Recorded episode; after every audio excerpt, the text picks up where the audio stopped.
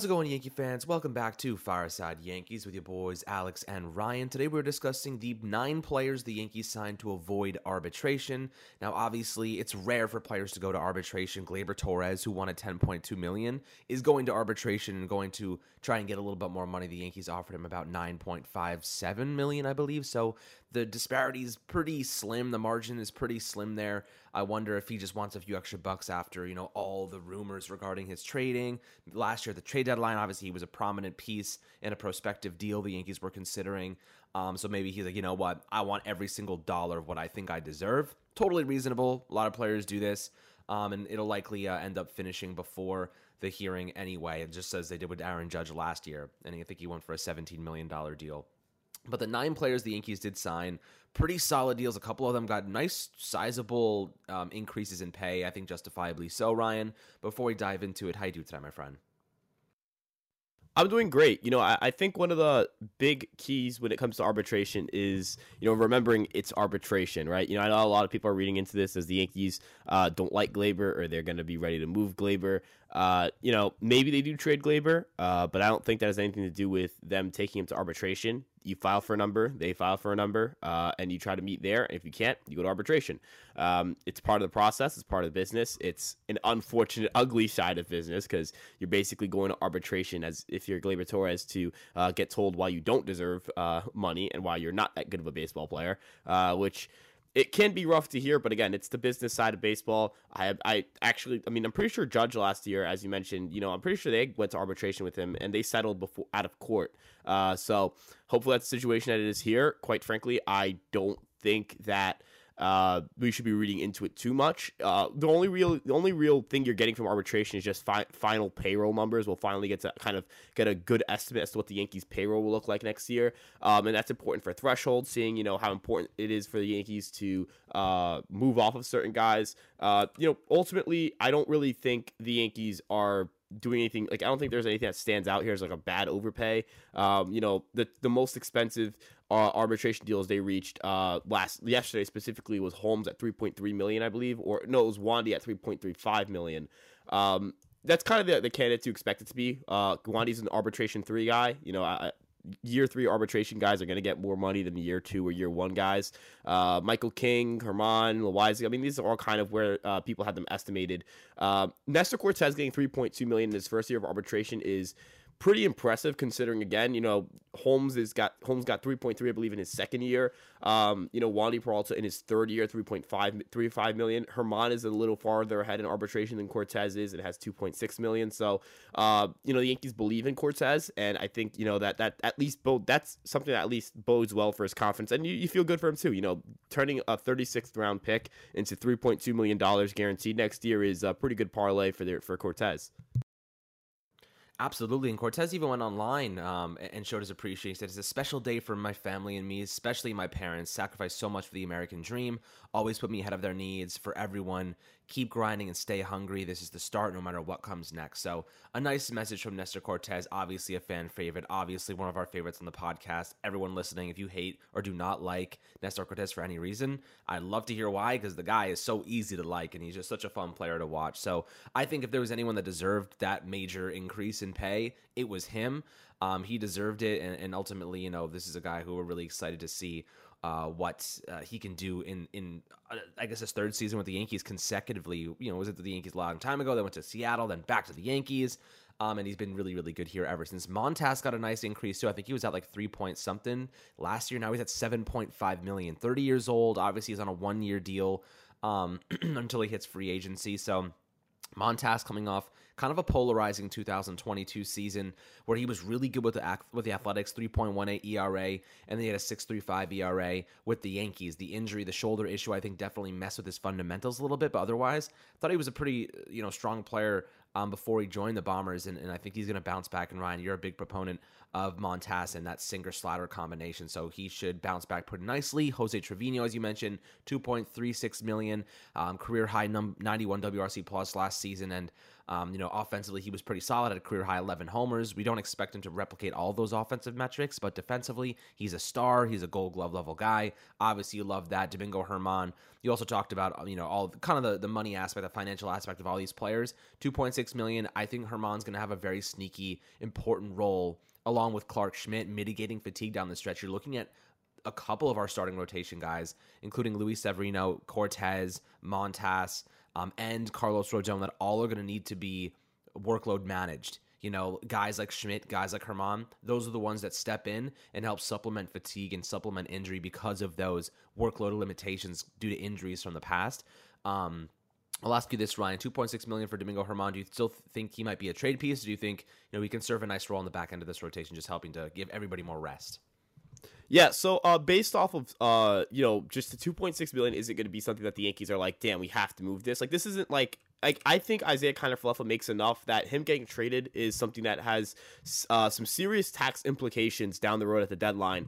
Maybe Germán getting traded has some sort of tax implications down the road, but I don't think it's to the same extent. The way I view it is the Yankees should move Germán if they can't give him a roster spot. The big question I think the Yankees are going to have coming into the 2023 season is, who's getting the final spots in that bullpen. Michael King, I know we talked about this in some articles, and I'm not sure if we did a video on it, but I know that Michael King may not be ready for opening day, so that could be a situation where you're going to need to open up a roster spot. But how long is that roster spot going to be open for, right? How long is it going to take for Michael King to come back? Because he could miss opening day and be back by May, right? And so you're going to have a question between Albert Abreu, Domingo Germán. Those two guys don't have options, so you have to pick there. Clark Schmidt has options, but if he's pitching well, do you really want to send him down, right, to keep up two guys who may not be pitching as well as him? I will say the stuff upside for Germán isn't the same as Clark Schmidt, and I'm speaking strictly on the field. I know the off-the-field baggage that comes with Germán, but I do want to stick to just on the field because that's what they're going to use for arbitration. Germán is one of those pitchers where he's bang on average. He's very league average, and I'm not sure how long league average can last in a pitching staff this deep. The Yankees' final payroll number is estimated by FanGraphs to be $272 million. So, I mean, if they traded Germán, I believe they could get under 270. They're under 273 right now, if I'm not mistaken. They could push it even further underneath if they wanted to by trading IKF. If they move IKF, there's no real reason to move Germán at that point for luxury tax implications, because you're at 266. You're $7 million underneath 273 at the deadline. There's rarely a situation where you're trading for a player making $14 million for the entire year. So quite frankly, I think they keep him if they can guarantee him a roster spot. But if they have a roster crunch and it comes down to it, maybe for an outfielder, we've heard about Max Kepler. Maybe Germán's in a deal for a Max Kepler, but we'll have to wait and see, because Minnesota could also trade for a starter and kind of make Germán obsolete for that rotation. It's up to who's willing to take him and what the Yankees can get back, and ultimately, can the Yankees give him a roster spot? Yeah, that's a big one. And, Clark Schmidt obviously plays a pretty big role in determining if Germán is expendable or not, because if you see Schmidt as a starting level guy, he's going to be super important this year. Like, I think Schmidt might be one of those guys that you can't trade both Schmidt and Germán. It's got to be one or the other. But I still think that having both of those guys is a major benefit, because Schmidt can easily be a pretty solid leverage bullpen arm until they need him to serve a starting role. And that will really keep his innings down and really allow him to just get action, get reps until they need him in a different role. And I think that's really what he offers this team, because Germán is more of a starter. I don't really trust Germán coming out of the bullpen like that. So, when you're looking at the difference between those two guys, Schmidt does have that kind of double trouble value, whereas Germán is simply a straight up, kind of starting pitcher on the back end. It's difficult to kind of justify him being served as a bullpen piece, which makes him more expendable, I guess you could say. So $2.6 million is not crazy. That's basically how much Miguel Castro made last year. I think he made 2.2, something around there. So not a bad, security, not a bad security at the back end of the rotation with Germán. But Higashioka, good backup for Jose Trevino, decent price tag at $1.46 million, nothing crazy. He's good enough until Austin Wells climbs the system. Hopefully he can reach the MLB and maybe take over a more offensive role at the catcher position. Michael King, 20 years old, $1.3 million deal. That's absolutely fantastic coming off the injury. They managed to keep that lower, which was great. So Definitely excited to get him back. Jonathan Loáisiga, $2.26 million, is awesome. I think Loáisiga could be one of the best bullpen arms in baseball this year. When the guy is healthy and in rhythm, you can't touch him. Ryan, when you're looking at the price tag for Johnny Low, I imagine you're probably pretty happy with that because he has the capacity to be one of the best. Absolutely. You know, Jonathan Loáisiga, I think, is, you know, a top 20 to 25 reliever in the game. If you look at just what he's able to do in terms of contact management, last year he really only had his sinker and changeup. His breaking ball, the feel of his breaking ball wasn't really there for him, and he was still absolutely nasty, right? Like, the Yankees, what they do very well, and kind of the formula for the Yankees going forward is to accumulate a bunch of pitchers who just, like, they just have gross stuff, right? You just care about them having gross stuff. They'll figure it out in the bullpen. Look at Greg Weiser, right? Like, a lot of people look at Greg Weiser and say, man, the command isn't there. Like, I don't know if he's going to make it. And you're like, dude, his slider moves 20 inches. Who cares? You know, who cares if he knows where it's going, man? It moves 20 inches. Yeah, a slider that moves 20 inches is a slider that moves 20 inches. Look at the Loáisiga sinker, man. Like, I quite frankly, he could just throw the sinker 100% of the time. I don't care. Like, he would still put an ERA under 3, right? We saw that he was just dominating guys all postseason in the second half, and he wasn't even striking dudes out. Like, he's gross, man. And I know you mentioned Michael King as well. Michael King's freaking nasty, dude. You know, like, the Yankees just have a pen of just absolutely gross, filthy relievers that, like, every single time you see them pitch, I don't know if you know Pitching Ninja on Twitter. He's gonna be posting their highlights like every time they freaking pitch, man. Like, we've come a long way with pitching. You know, no more, you know, hey, we have like $9 million to Ottavino, $13 million to Britton, $16 million to Chapman. You know, like, none of that anymore. No, the Yankees will develop guys who have insane pitch data, insane pitch metrics, and they'll come out of nowhere, and you won't even hear of them until the day they get called up, and they'll just either throw gas, or they'll throw from a weird arm angle, or they'll just throw something that moves so much that it doesn't look human. And Loáisiga's got all of that. He's got the blistering velocity. The dude can hit like 101, 102.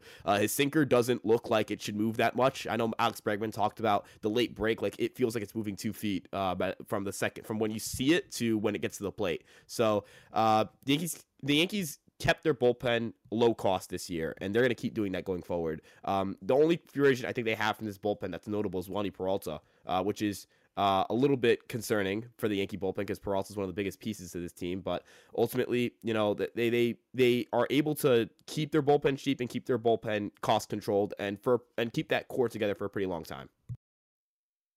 Yeah, absolutely. I mean, that bullpen, you know, coming in at a pretty reasonable price tag is exactly where we want to be. It was the only option because the Yankees had to spend so much elsewhere.